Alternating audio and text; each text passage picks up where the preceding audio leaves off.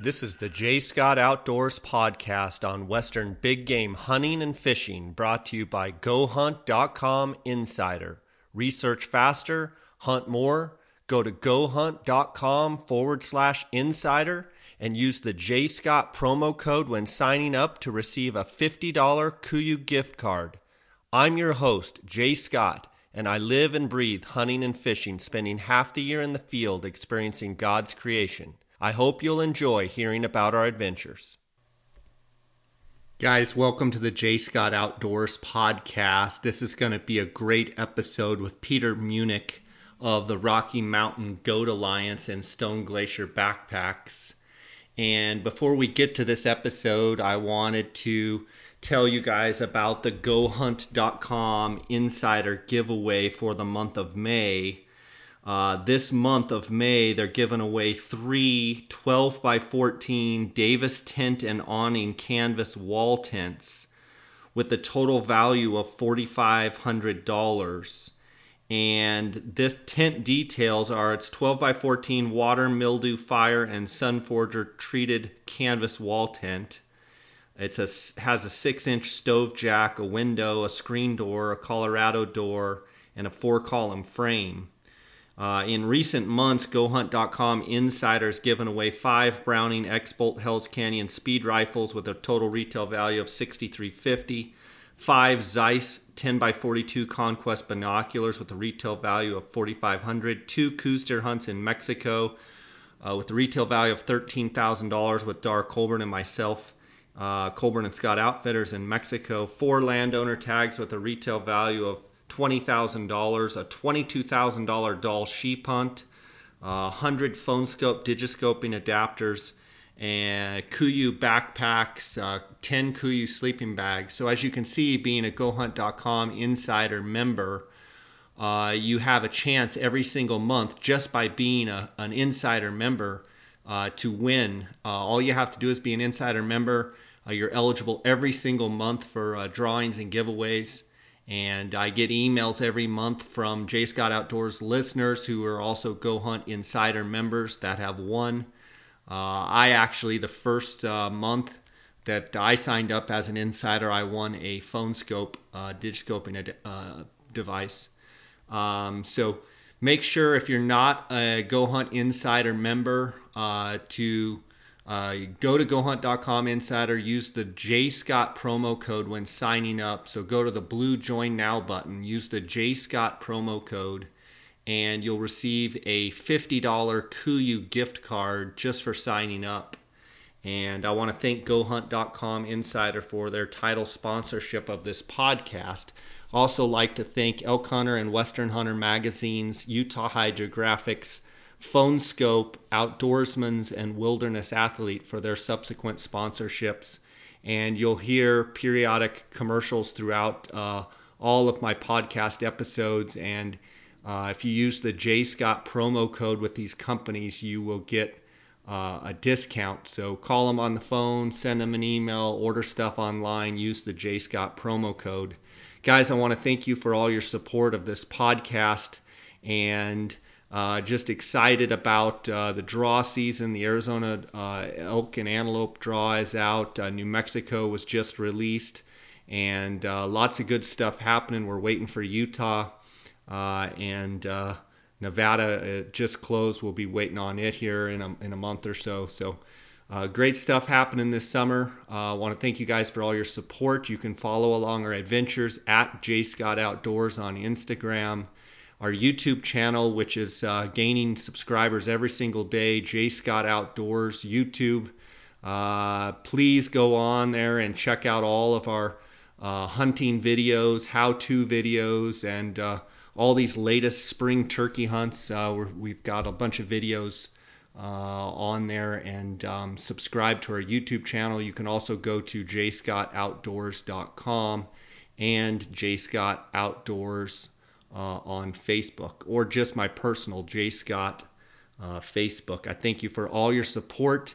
If you want to send me questions or comments, you can do so at jscottoutdoors at gmail.com. I love uh, getting uh, feedback from you guys, the listeners.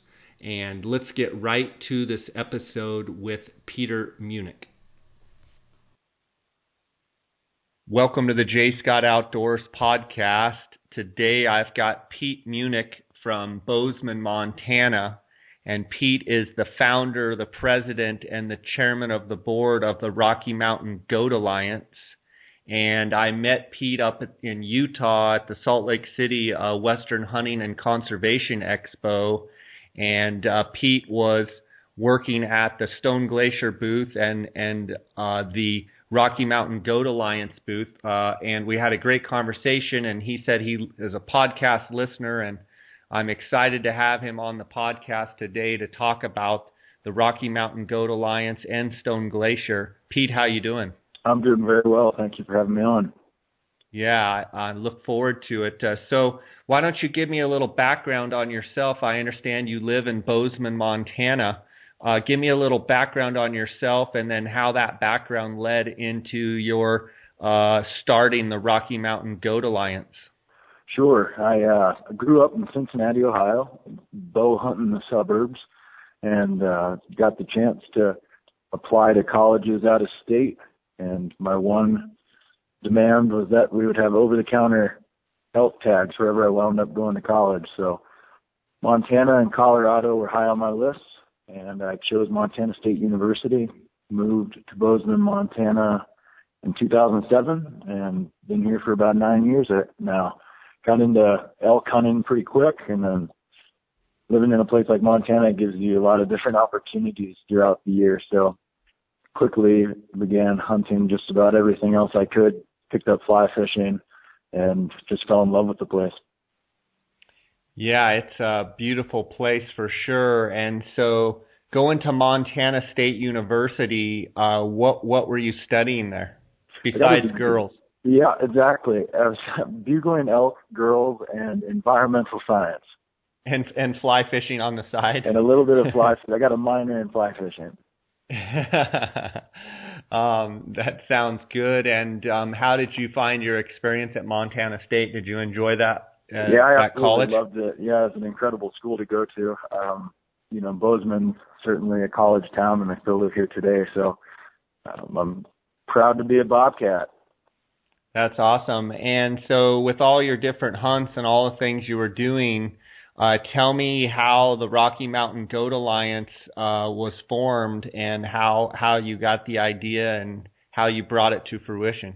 Right. Yeah. My uh, my first year out of college, I drew a mountain goat tag here in Montana, and I had only been a resident of the state of Montana for a couple of years at very few points, and uh, beat all the odds and drew a mountain goat tag just south of Bozeman in Unit 314, and very quickly uh, began to do my homework. At the same time, I actually met a good friend of mine, Brendan Burns, who had been applying for the same tag his entire life, born and raised in Montana, and never pulled it. And so we had a we had an interesting introduction there, and he offered lots of advice to the district. Became very close friends with the biologists in the area, and asked all the questions I could. Did a lot of scouting. I really had little to no experience mountain hunting at that point um, and just kind of dove in head first.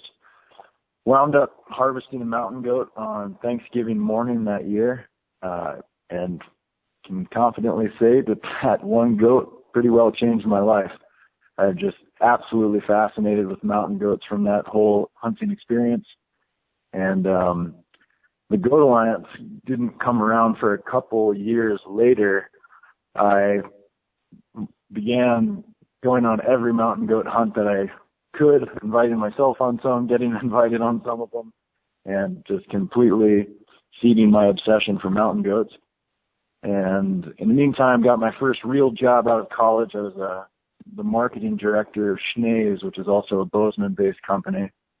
So throughout my time at Schnee's, got to begin the notorious trade show circuit. So in 2013, I went to my first sheep show, which is the annual convention the Wild Sheep Foundation hosts in Reno, Nevada. And that was the same year that Montana's governor bighorn sheep tag sold for four hundred and eighty thousand dollars. And I was new to the trade show scene. I was new to the auction scene. That is obviously and a lot of a lot of money for a broke college kid in Bozeman. And I was just fascinated to find out that 90% of that $480,000 was going home to Montana for bighorn sheep conservation and management. Uh, I was home from that trade show for about 48 hours and visited our local Region 3 Fish, Wildlife, and Parks office and sat down with regional biologist Julie Cunningham, who's a very good friend of mine.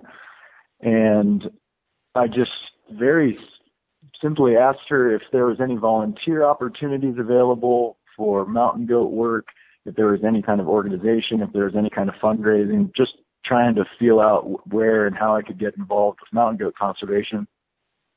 And her response was, no, there's not, but I've been waiting my entire career for somebody to walk in here and say that to me.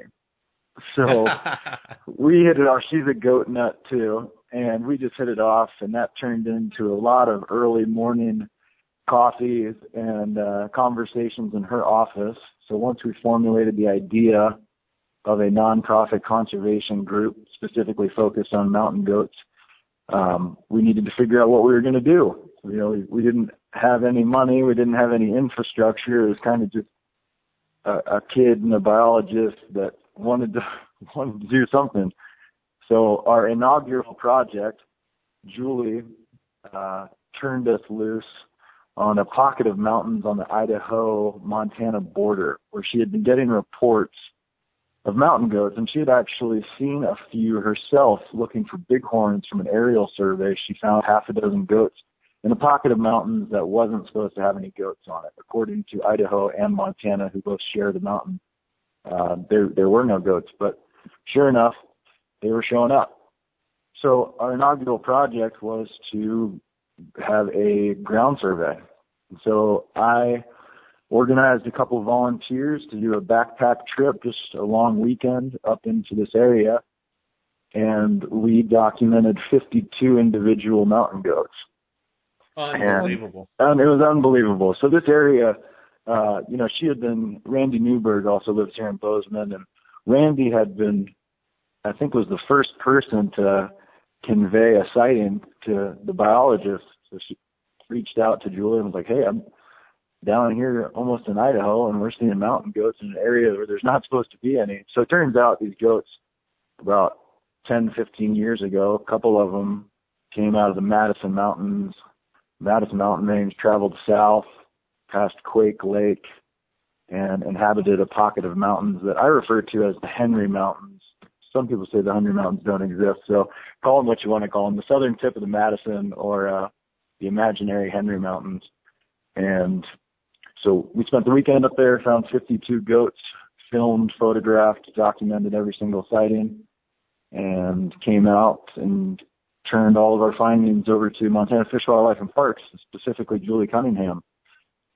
And a couple months later, a hunting season was proposed in there. Two tags were issued for 2014.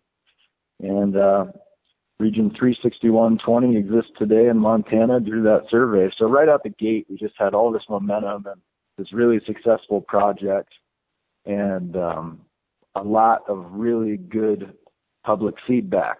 There are tons of guys out there that love goats and just didn't have any opportunity to be involved. So being a young nonprofit with no money, we have volunteer opportunities. We don't so much have big checks we can write to you, or we didn't at the time. Uh, but we did have groups of guys that were willing to go break a sweat and donate their time and their backs to mountain goat surveys. So conversations began formulating in several different states that year with other people wanting to do similar things and assist their local biologists with similar projects.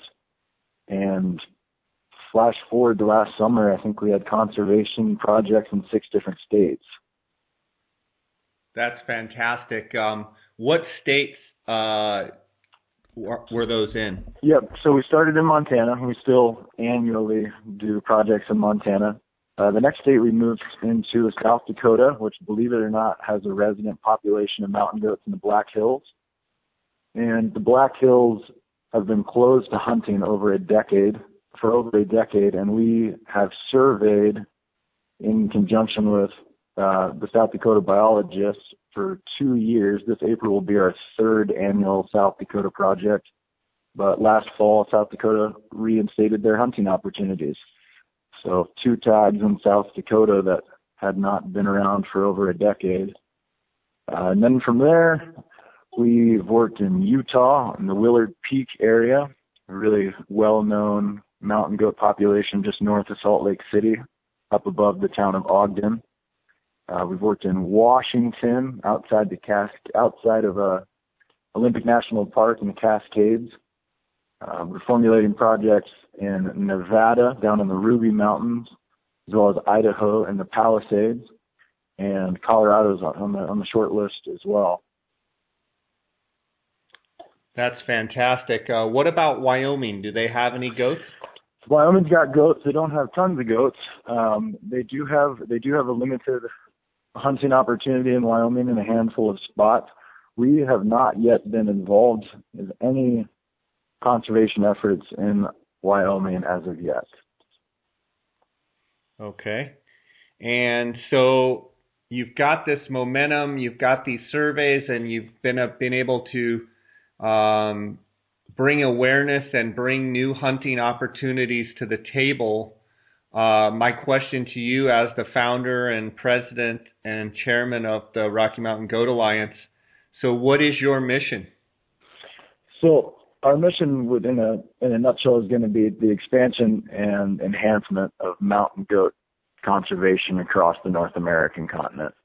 So what that means is better herd management, more more public focus and public funding behind conservation efforts, and um, raising raising the bar for mountain goat awareness and um, overall conservation across the continent. That's fantastic. So, uh, speaking about mountain goats, um, tell me a little bit about the animal themselves and some of their behavior and some of the things that you've witnessed and where they live and elevations and uh, just some behavioral patterns and what have you. T- uh, talk to me a little bit about the mountain goat itself. Yeah, they're an incredible animal. Um, they are, you know, an, an evolutionary anomaly. They're very unique. Um, the mountain, the genus of the mountain goat is Oreamnos americana, and the mountain goat is the only living species within that genus. About, uh, I think it was 10,000 years ago, there was a, another species of wild goat in America that has gone extinct, and that goat lived as far south as Mexico. Um, and it's called the, the Harrington's mountain goat, which is a species of mountain goat that went extinct a long time ago. Uh, so since the extinction of the Harrington mountain goat, the Rocky Mountain goat, as we call it, has been the lone survivor of the genus Oreamnos. The closest North American relative a mountain goat actually has is a muskox, and people don't often associate the two. After that, they have some close relatives in Japan and China, but pretty pretty unique on all on all fronts. For sure. Um, and for for the for those people that aren't very experienced, it's really hard to tell a billy from a nanny. Talk to me about their horn structure and some of the differences in the body types and uh, horn characteristics and what have you. Sure. Gender identification is obviously, you know, the downfall of the mountain goat, whereas every other species we hunt in North America is fairly easy to identify the boys and the girls. The mountain goat is cursed with very similar attributes between the two genders and can result in the uh, unwanted harvesting of breeding age females, which is really detrimental to any population, uh, specifically of a uh, population of mountain ungulates that reproduce, reproduce as slowly as mountain goats do and exist in such small numbers as mountain goats do. So almost more important than being able to tell the difference of the boys and the girls is understanding why you need to know the difference between the boys and the girls and the repercussions of harvesting nannies. And that's what we're going to be focused on a lot moving forward in 2016. Uh, a lot of our energy and a lot of our funding is going to be focused on public education initiatives to educate sportsmen and hunters across the continent and every state in Providence that hunts mountain goats to increase the awareness uh, of the ecological repercussions of removing these breeding age females that are so valuable to these populations.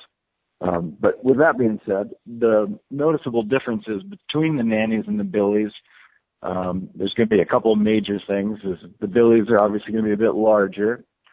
Billies are going to carry more mass in their horns. They're going to have a real nice, smooth, gradual curvature of their horns, whereas a nanny is going to have more of a straight horn with a kink and kind of a pencil thin appearance to it. Both the nannies and billies possess scent glands behind their horns, but the billies are more often noticeable at a distance.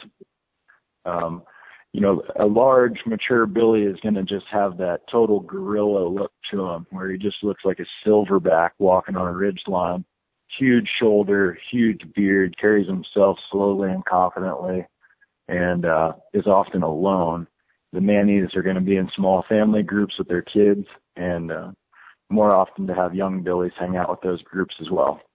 The biggest way to tell the difference, I should say, the the nail in the coffin is to see them urinate, and the difference between the two being just like a lot of animals, right? When they get out of their beds, they're they're uh, likely to urinate, and a billy is going to stretch out like a thoroughbred horse and pee in between all four of his legs there, and the nanny kind of squats like a dog.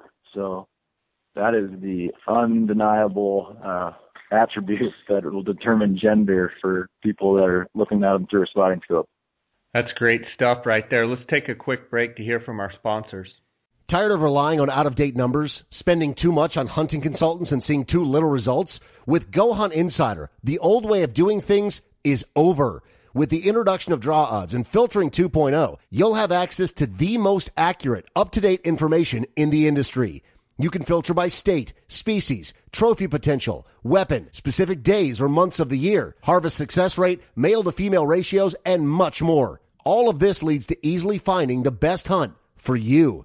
So what are you waiting for? Visit gohunt.com slash insider and join the movement. Use the J Scott promo code when signing up and receive a $50 KUIU gift card. Since 1982, the Outdoorsman's in Phoenix has made it their goal to provide the very best customer service combined with the latest and greatest optics and accessories in the business. Outdoorsman's is the leading designer and manufacturer of high quality tripods and mounting accessories for any hunter's optical needs.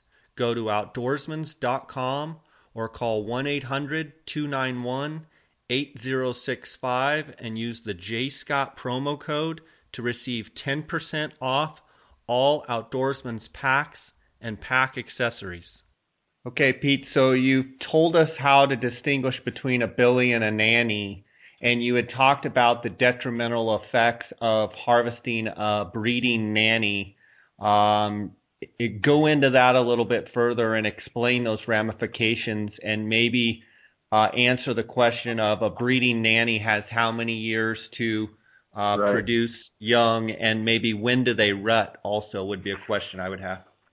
Sure. So a couple couple things to touch on there, and let me say first and foremost, every mountain goat population is different. Um, this just being the general rule of thumb, but we certainly have mountain goat populations that are doing tremendously well. The Willard Peak herd in Utah, the Crazy Mountains of Montana are both examples of that, where biologists are actually dealing with too many goats um, that is not the norm, but that being said, that there that situation does exist.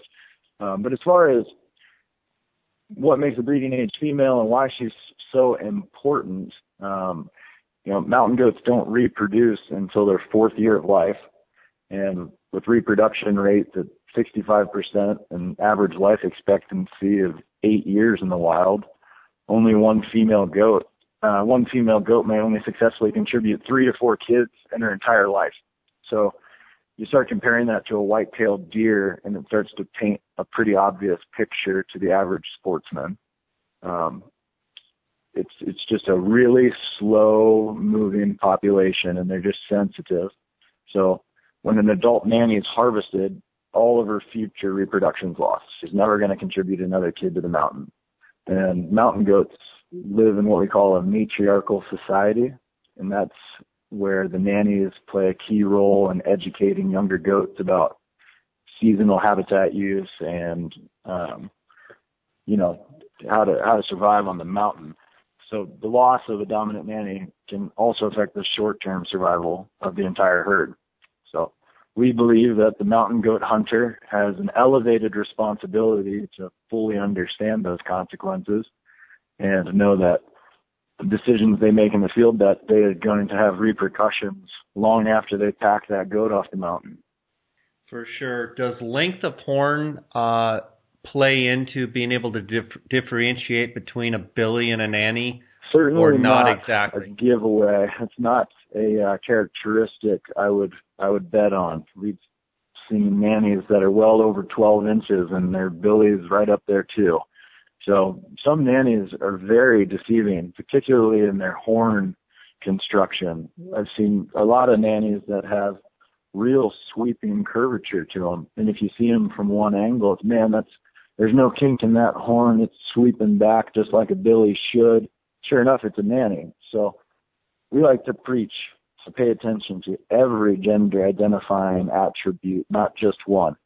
So again, the goat urinating is the dead giveaway, and that's a perfect situation. You don't always get to see that. So looking at half a dozen different attributes before you make up your mind is really important. Absolutely. Um, you had talked about the crazies and talked about the uh, Willard Peak herd. What is it with those herds that that are uh, so robust and that the sheep population is is expanding and doing so well? So both of those populations are introduced, um, or reintroduced, I should say. The the Willard Peak area is reintroduced. The Crazy Mountains are actually, or the, they were never there to begin with, but they introduced them back in the 20s. Um, across the continent, introduced mountain goat populations on an average do really well. They're super robust. They're just they're tough and they're gritty and introduced populations across the board are just they seem to be burlier and nobody really has an answer for why that is and some of these native populations uh, are pretty sensitive so that's a really glaring uh, glaring thing when you look at mountain goat populations across the continent some of the mountain goat populations that are doing their worst, almost all of them, are native populations, and these introduced groups do really well. And it's likely a combination of, you know, you had this great alpine habitat that wasn't being utilized, and hey, this biologist was smart enough to put an animal there, uh, and it did really well. But you don't see the type of success in other species introductions as you do in mountain goats. So uh, the crazies brought them in in the 20s. They did really, really well. Population spiked, and then back in, I believe it was like the 70s, they almost all died. So a huge population collapse. And nobody knew why. And today we probably would do quite a bit more testing on these animals, but it was pretty much just chalked up as a uh, implosion of the population. And that was that. So the mountain goats were almost entirely wiped out of the crazy mountains. Hunting was closed for a very long time. Flash forward to 2016, we have about 350 mountain goats in the crazy mountains, which is the exact number they had when they all died a couple decades ago. So the regional biologist of the of the crazy mountains, Karen Loveless, is uh, you know living in fear of another population collapse. So in an effort to avoid that, the Crazy Mountains offer more mountain goat hunting opportunities in several western states combined. So pretty unique place. Um, and then to move on to Willard, you know, Willard's just a total success story. They started with six goats back in 1994, and then in 2000 they added five more, and I think they've got over 250 mountain goats up there now. So Willard has been just uh, growing like a weed, and Utah is very proactive with their mountain goat uh, management and conservation, and utilizes that Willard Peak herd to augment and to seed other mountain goat populations across their state. So Utah is home to some really impressive mountain goat populations, and it's almost all due to the to the hard proactive approach that they've taken with their mountain goat management plan. That's fantastic. Um, tell me about the the time frame when the goats will breed the the the prime breeding. Sure. Season. So it's going to be late late November, and you know, just like every other animal, every every spot's a little different. Every population is a little different, but they're going to rut in late November, and you're going to see a lot of that activity around Thanksgiving. So um, that's when you're going to see billies pursuing nannies real closely, um, getting away from their normal behavior like we see in every other animal during the rut, and possibly making a a fatal mistake in front of a sportsman, which happened to me and uh, a couple years ago here in Montana. Yeah, absolutely, and and um, a lot of times, uh, well, first let me ask what what is the typical terrain that the goats will live in, both for billies and nannies? Right. Yeah. The uh, my favorite expression about mountain goats is the the goat hunt starts where the sheep hunt ends, and that'll probably tick off some of our sheep hunting listeners. But there's a little bit of truth to it. Goats inhabit some gnarly stuff, and it seems to be the alpine zone that no other animal really wants to touch, and that is for a number of reasons. One, the security and safety of the cliffs and two, it's just how they've evolved. Um, you spend that much time up there, and that's home. So they're built for it. They are incredibly well designed mammals, completely built for climbing. They're strong as an ox. They have incredible traction and incredible balance, um, and they're just 100% designed for the gnarliest spot on the mountain. So the billies like their solitude you're more likely to see a billy on some crazy uh, solitude cliff off in the distance than a nanny.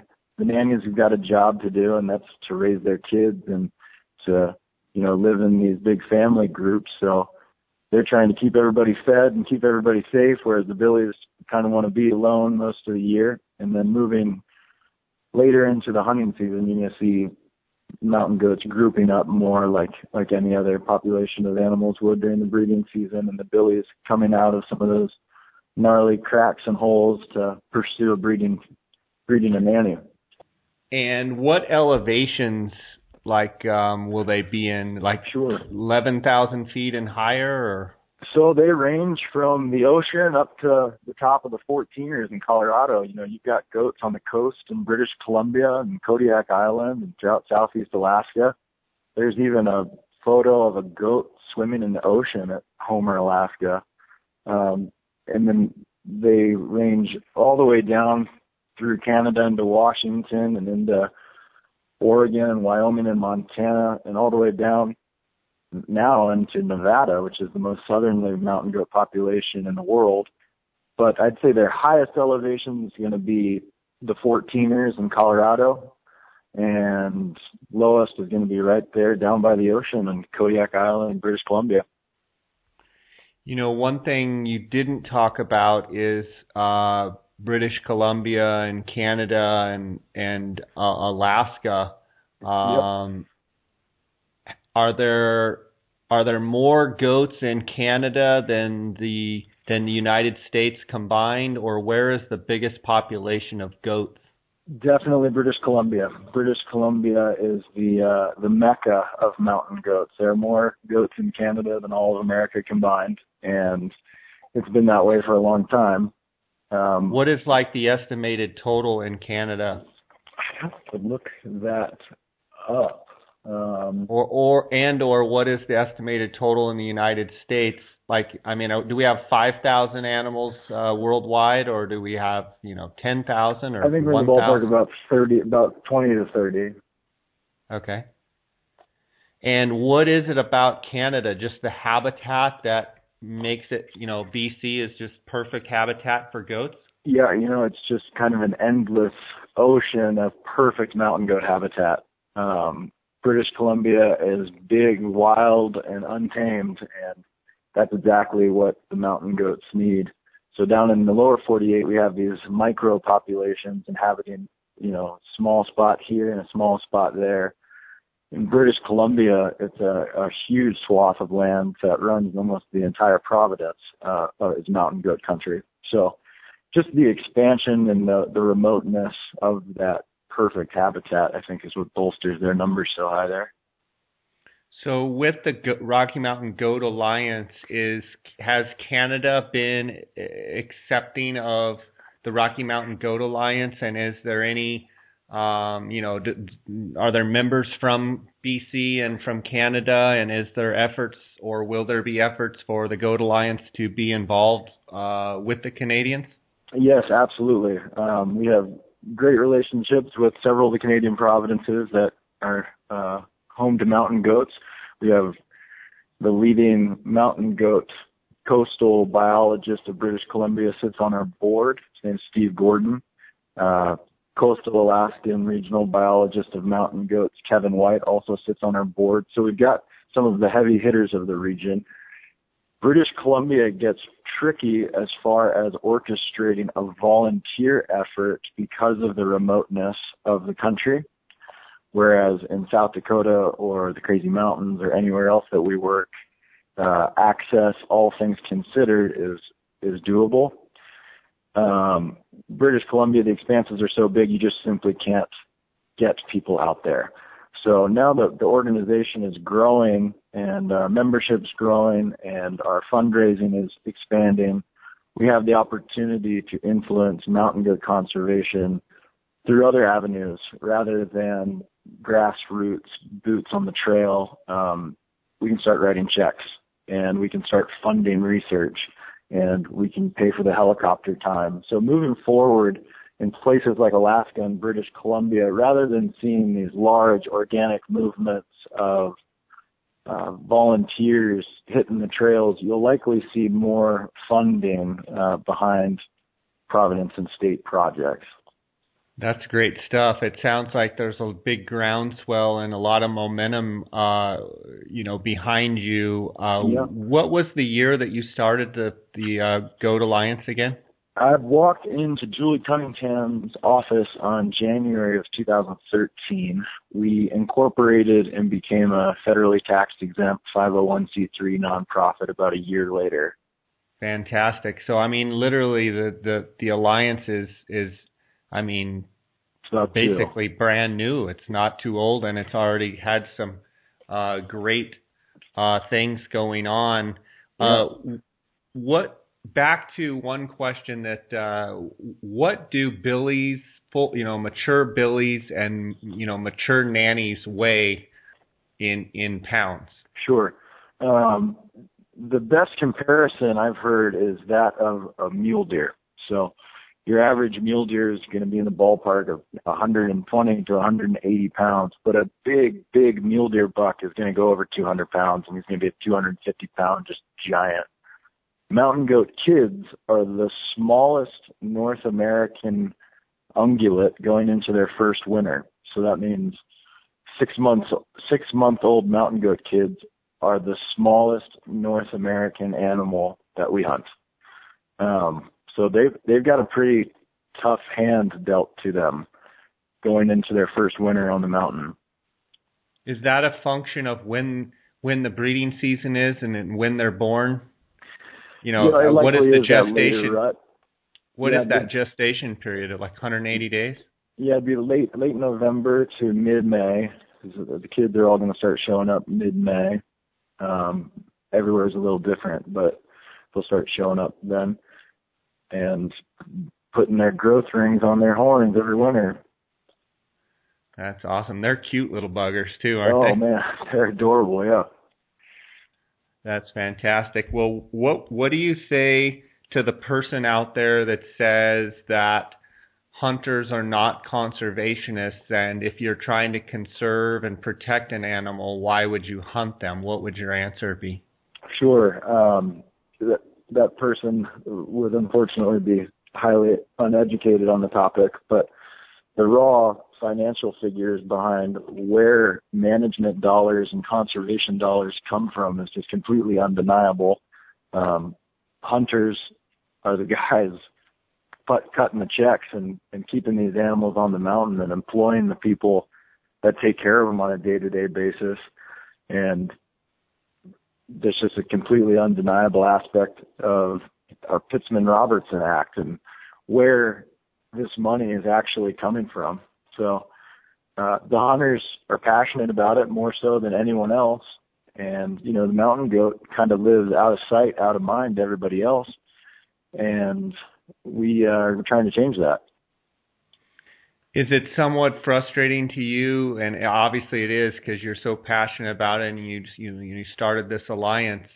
Um, some of the other animals getting huge attention and huge dollars thrown at it um, it just seems like you know animals like the Rocky Mountain goat were forgotten, and you're trying to change that. But still, I, I've got to think it's frustrating to see some of the other animals get way more conservation dollars and way more attention. And you know what can be done to bring more light to the situation. Right. Um, the the alliance can be done. That that's a big part of why we started it to to raise the exposure and to raise the awareness. Um, you know, if we had four different species of goats in America, maybe they'd be more popular to the very affluent trophy hunters that uh, so generously fund sheep conservation. Um, that being said, there are some pretty diehard goats, goat guys out there, and I think a lot of people, the enthusiasm I get to see on a day-to-day basis is people are really passionate about mountain goats and really just didn't have anywhere to channel that. And the mountain goat is really special and is really important to a lot of people in North America. And, you know, the, the conservation movement just wasn't there. So now it is. And uh, we're just going to try to keep our momentum and make the biggest influence we can.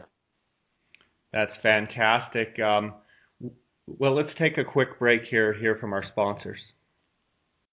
Utah Hydrographics is in the water transfer printing service and they are open to whatever you can dream up. Choose from a wide range of camo patterns, designs, and colors. Whether it's guns, bows, tools, rifle stocks, vehicles, steering wheels, fenders, dashboards, paint guns, fishing rods, cups, tripods, watches, knife grips, helmets for a local sports team or for your motorcycle, picture frames, mailbox, animal skulls, you name it, they can probably do it. Utah Hydrographics loves taking things that are general looking and turns them into something that looks fantastic and eye popping. Give them a call and see what they can do for you and receive up to a 10% discount by using the JScott16 promo code. Visit them at utahhydrographics.com or on Instagram at Utah Hydrographics.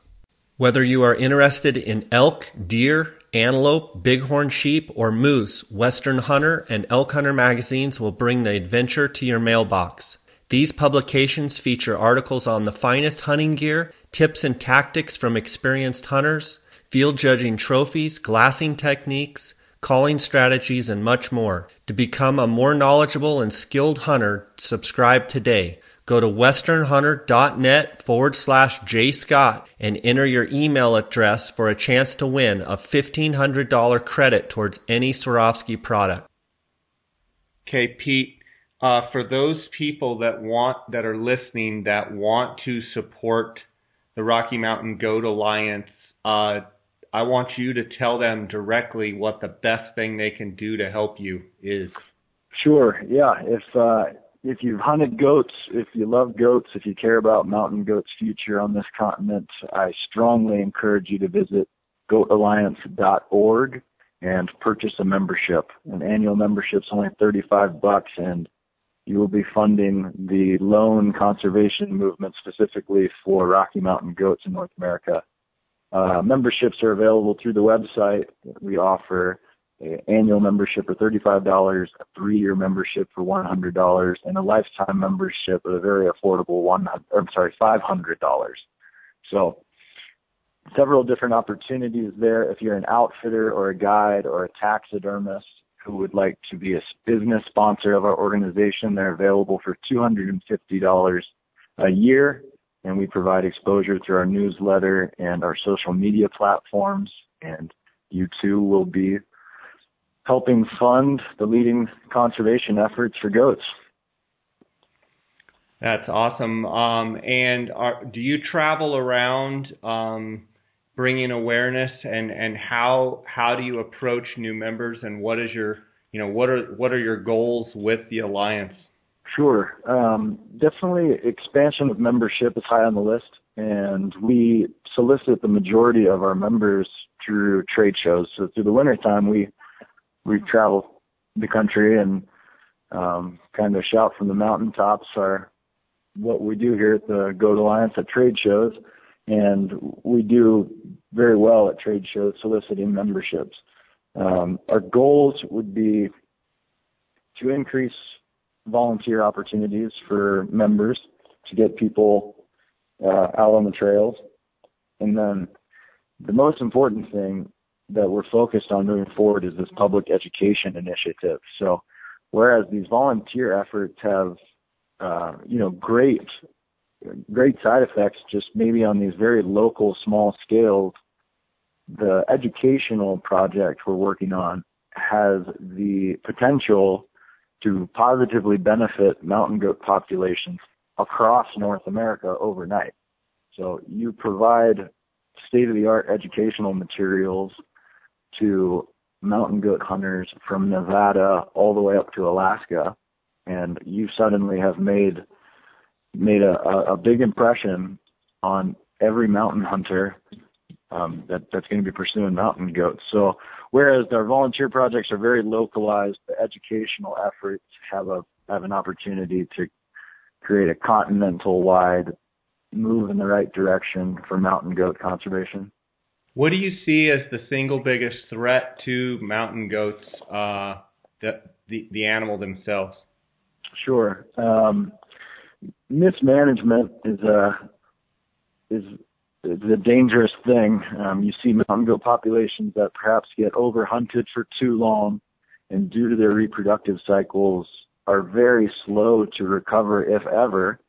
Um, so a lot of states, Montana included, our public interest and our, our funding is focused in other areas where you have a mountain goat population that'll get surveyed once every four or five years. And we've got sheep populations that get counted once, maybe twice a year. So refocusing some of our, our public attention and our funding to the mountain goat can solve a lot of that. So that's where we step in and assist, you know, donating, donating our time and our boot leather to increase the uh, the management. That's great stuff. Um, my wife and I spend the summers in Colorado, and um, for about five years we were in Vail, Colorado, and we used to do quite a bit of hiking in the Gore uh, mountain range there, and uh, it was really cool. We hiked up to Gore Lake, and um, as soon as we crested over the hill and could see the lake, I looked up kind of to the left of the lake, kind of like, you know, up like two or three hundred yards. And I saw, I couldn't really tell what it was because it was still far enough away, but I thought for sure it was a mountain goat. And there were kind of little patches of snow around and such. And it was kind of one of those where we were kind of squinting and it was in the trees and it wasn't moving. So we, you know, we just decided we keep walking towards the lake and um, we kind of went through some trees and we came around. We got to the lake, and by the time we got to the lake, that goat had seen us and actually walked down to us. I had my backpack and my fly rod. I was going to try and catch a couple of cutthroat trout, um, and just I didn't even know if there were fish up there. But uh, as I was breaking my rod or putting my rod together, the goat kind of breaks out of the trees and um, we spent the better part of the afternoon with this uh, Billy, and um, we got some phenomenal photos. And he just kind of followed us around all afternoon, and it was an unbelievable experience. Something we we've got a few pictures hanging in our house, uh, and it's something that we talk about a lot. And that uh, you know this this goat was you know just he he would get about 10 yards from us and we wouldn't get any closer. That's just you know he just but we would kind of work our way over and you know sit on a rock and he would kind of just ease his way over feeding and what have you. And it was one of the coolest experiences uh that we've ever had. And um you know it was it was just interesting that that he was so curious about us that he was willing to you know let his guard down and uh you know come trust us and it was it was really cool. Have you had anything like that happen before? Oh yeah, I've had lots of cool experiences pretty similar to that. Um, you know that'll that typically only happens where the mountain goats are fairly habituated, which is a handful of spots that a lot of people frequent. Um, just outside of Bozeman, Montana, here we have the Bridger Mountain Range, and the highest peak in the Bridgers is a mountain called Sacagawea, and Sacagawea is home to lots of mountain goats, and there's a very well used trail right up to the top, and it's about a 2,000 foot climb. And you can have some pretty memorable experiences with mountain goats up there. Um, you also run into situations uh, like you do with any other habituated animal where problems can arise from that situation. Dogs have been gored. Uh, you know, just that the lack of space between wild animal and human um, doesn't always get respected. So sometimes situations can arise. Um, there was a gentleman in Olympic National Park in 2010 that actually was fatally gored by a mountain goat, and uh, the national park has since proposed the removal of all mountain goats from Olympic National Park. So that's a another hot topic out there on the west coast. Yeah, well, the you know the reality is that uh, people should be more aware of the wild animals and um, you know if if if in fact that uh, goat would have come and gored uh, my wife or I uh, that would have been our own fault for getting that close to it. Sure. so I hope people realize that you know when you do have those experiences with wild animals uh, you're in their territory and uh, you know if you get too close they have every right to you know butt you with their horns. So sure. um you know, it's just unfortunate that things like that happen. Um, I want to talk to you about Stone Glacier packs, but before I do that, I want to make sure that in, from your perspective, we covered uh, everything about mountain goats and the Goat Alliance, um, and you've given ample opportunity for people to uh, find out where you're at and so that they can support uh, the Rocky Mountain Goat Alliance. Yeah, I just encourage anyone and everyone who's mildly interested or passionate about mountain goats to join us uh, in the field. We'll be having conservation projects all over the place this coming summer. They're all getting kind of put on the calendar as we speak. And show your support. Buy a hat, buy a membership, and and join join the alliance with us. We need all the support we can get. Yeah, and I would even go as far to say, Pete, as I'm going to join right right after we talk here for sure. Very good. And and you know the reality is, I I I may never hunt mountain goats, but the the it comes down to uh, supporting uh, an animal that other sportsmen do get to enjoy, and thirty five dollars a year to support uh, an animal in a conservation group is nothing. I mean, we spend tw- $35 when we go out to, to dinner and have a yep. couple hamburgers. So, um, it, you know, it's, it's, I appreciate you saying, you know, the people that are passionate about goats, but I would encourage the listeners who live down here in Arizona that don't even have, you know, I've got a bunch of listeners in Arizona all over the country, but even if you don't have mountain goats, know that your $35 is going to go uh, to to an organization headed by Pete, who has an extreme passion to keep the animal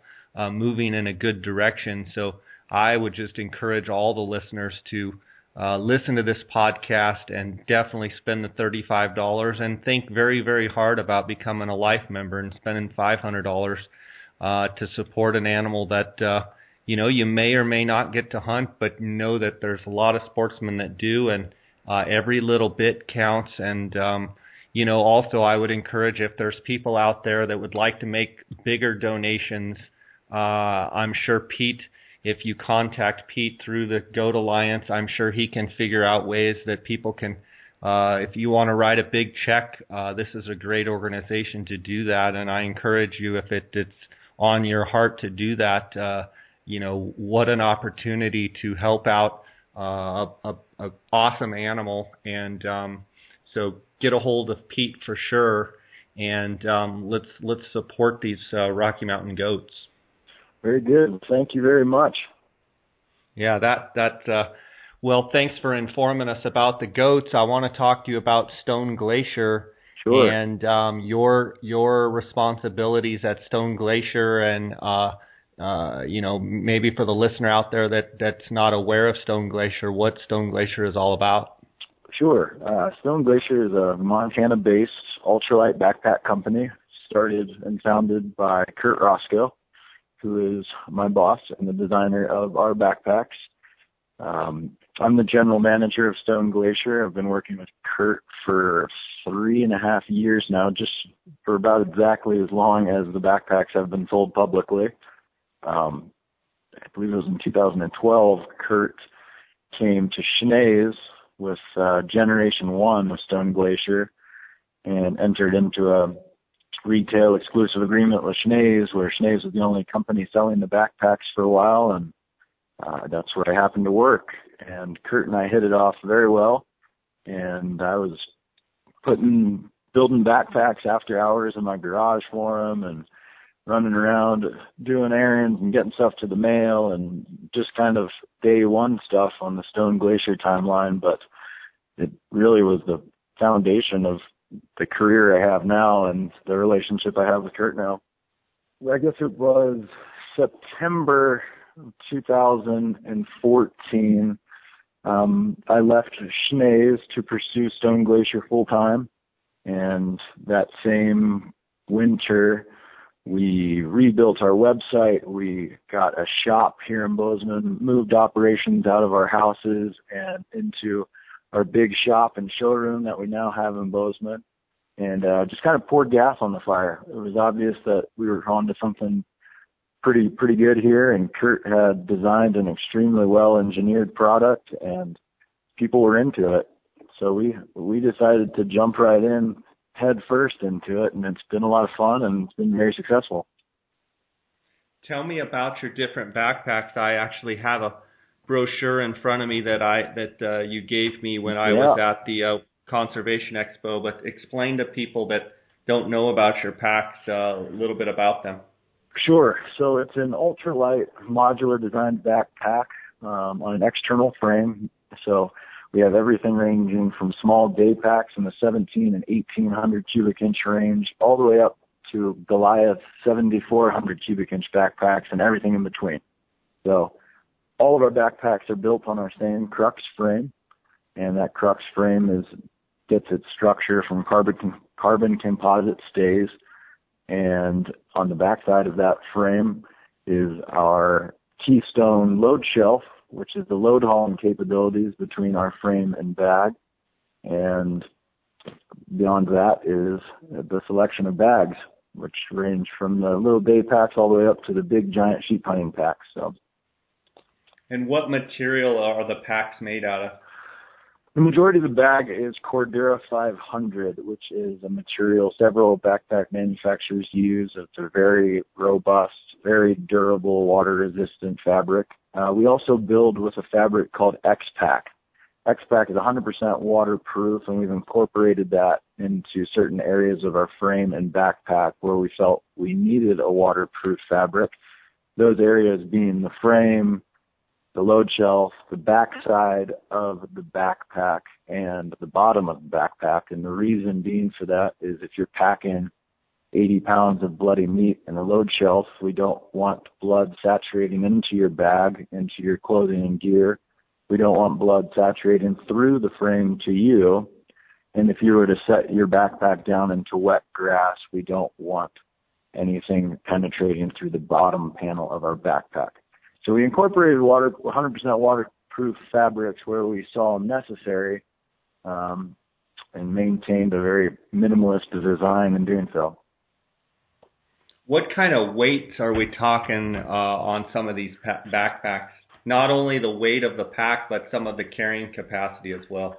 Yeah, they range from between three and five pounds, and we load rate them up to 150. And that's a pretty heavy backpack for anybody that's ever saddled up that much weight before. Uh, it'd be hard to hard to walk with much more than that.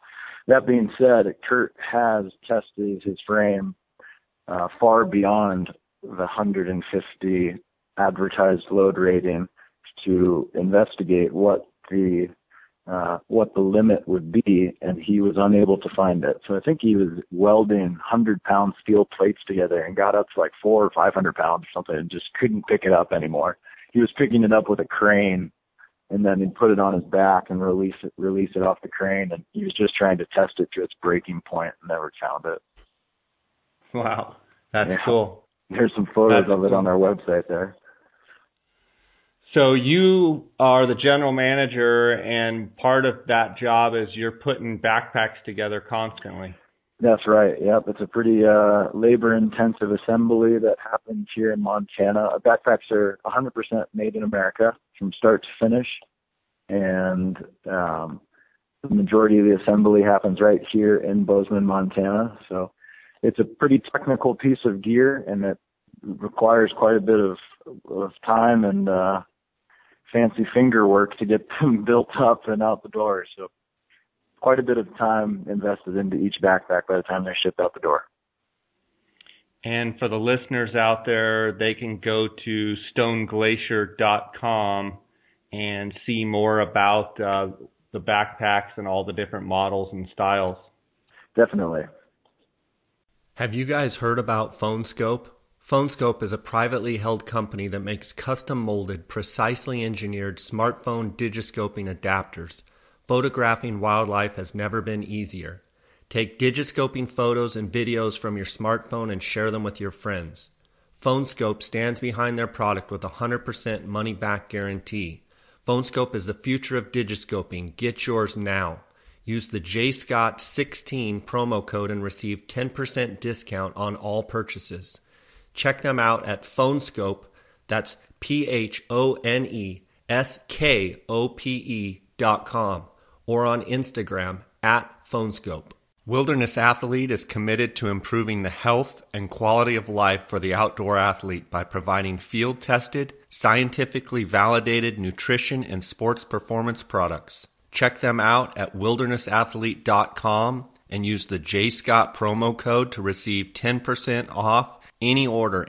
And have you been using these on a bunch of your hunting adventures and on some of these surveys and such that you've been going on? Yeah, I have. I've been using them exclusively for going on four years now, and um, I'm I'm the biggest fan there is. I'm I think it's an incredibly well engineered backpack, and just every backpack we like to say every backpack, you know, does well with 20 pounds in it. And when you get that 80, 100 pounds in a pack is when things start to show their true colors.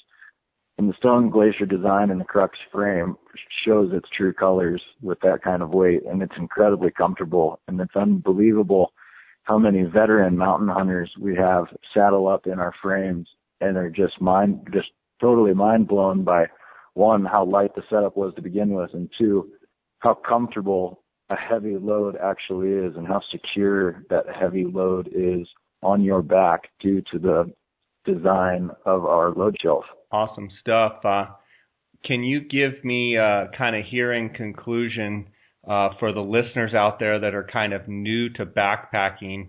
Uh, if you were planning a backpack hunt, uh, how would you load your pack as far as you know lightest stuff, heaviest sure. stuff? walk me through a little bit how that would work. Sure. Um, so the physics behind our frame is the idea of keeping the heaviest part of your load closest to your center of gravity. And so the point there being the further away heavy stuff migrates away from your back, i.e. your center of gravity, the more it's going to pull you backwards. we can't change gravity. You know, 100 pounds is 100 pounds is 100 pounds. What you can do is change the effects that that 100 pounds is going to put on your body and how that negatively will affect you while hiking or packing that heavy load. So the idea of vertically orienting heavy things up and down your back as close to your center of gravity as possible results in the least amount of forces working against you. So if I was packing a backpack, um, I always put my sleeping bag in the bottom, and then I try to work at an angle, working my heaviest stuff uh, from the outside of the bag, from the bottom outside of the bag to the top inside of the frame, orienting heavier stuff so the heaviest part of my load's kind of right between my shoulder blades. If you're packing meat or an animal, that's your heaviest part. So, um, pretty obviously the meat or the cape or the horns is going to go into the load shelf area and be compressed directly against that frame. Great stuff there. Um, thank you for those tips for sure. And uh, thank you, Pete, for being on. We had a great time today, and um, I just uh, encourage anyone out there listening to one check out stoneglacier.com uh, and for sure to check out the Rocky Mountain Goat Alliance. And you said that the website is goatalliance.com. Is that correct? Dot .org. Dot .com will get org. you there, but the domain's dot .org. Okay, dot .org. And um, how's things in Montana? Has spring finally started to to sprung or? yeah, I think I think they forgot to have a winter. It's uh it's about 52 and sunny outside right now, so I think there might be some bears walking around out there. Really? So didn't have much of a winter at all? Pretty mild, yeah. You know, we had some good snow in December, um, and then things kind of tapered off pretty quickly there. Now, you guys can still get some pretty healthy snows in March and April, right? Yeah, maybe even May or June. Yeah. What are the rivers? Are the guys getting fired up, and are you starting to see more drift boats in town and such? Yeah, absolutely. Yet? Just this past weekend was kind of the, the flip, the flip of the switch. It seemed to be drift boats all over Main Street, and I had countless buddies hit the river this past weekend and do really well. So spring fishing is certainly upon us. Are they talking about blue winged olives yet, or what? Midge fishing, or what is it? I think it's just a lot of midge fishing. Yeah, I didn't go out this past weekend, but I had a, a close group of friends fish the uh, Upper Madison River around Ennis, Montana this past weekend, and just absolutely crushed it. So it's happening. Cool. It's happening. Well, Pete, I really appreciate you spending time with us and uh, coming on, and it was great to meet you up in Utah. And uh, uh, I appreciate your support of my podcast and. Uh, uh, just uh, look forward to seeing you again down the road here and uh, keep up the great work. Guys like yourself that devote their, their volunteer time to, you know, be passionate about an animal. Uh, you know, it's one thing to talk about it, but it's another thing to, uh, you know, spend as much time as you do. And uh, you do a lot of things and don't get thank you. So, you know, I know that's not why you do it, but I, I just want to say thank you for your hard work and thanks for your passion for uh, that special animal and um, keep up the great work there. Well, I appreciate that and thank you very much for having me on. I really, really appreciate it. All right, buddy. You take care, okay? Okay, CJ. All right, bye.